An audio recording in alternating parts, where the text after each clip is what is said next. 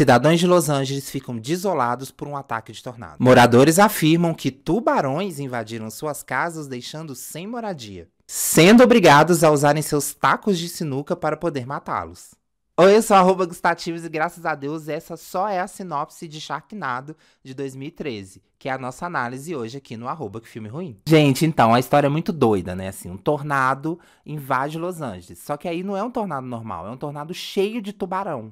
Sedentos por sangue por algum motivo, porque tubarão nem fica sedento por sangue assim desse jeito, ainda mais dentro de um tornado, imagina. O filme foi dirigido por Anthony Ferrante e é estrelado por Ian Ziering, eu tive que ler aqui porque o nome dele é um pouco difícil, que faz o personagem do Finn Shepard, um pai de família que no final acaba salvando todo mundo. Assim, todo filme de ação, de pai, sempre é assim, né? Parece que o cara, do nada, ele cria uma habilidade especial, vira um atirador de elite, salva todo mundo. E obviamente esse filme tá aqui porque ele é muito ruim, né? Inclusive, tem uma das cenas que é assim, é grotesco.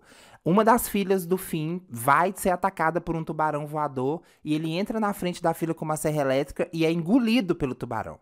Só que no momento que todo mundo pensa assim, ai meu Deus, meu pai morreu, que não sei o que, ele desles... Como é que fala? É, diz, ele, que, ele parte o, o, o, tubarão no meio, de dentro do tubarão. Apesar do filme ter saído só pra televisão, ele ganhou uma legião de fãs. E hoje em dia ele já tem mais de sete filmes. Mentira, ele só tem sete filmes. Eu li errado aqui agora.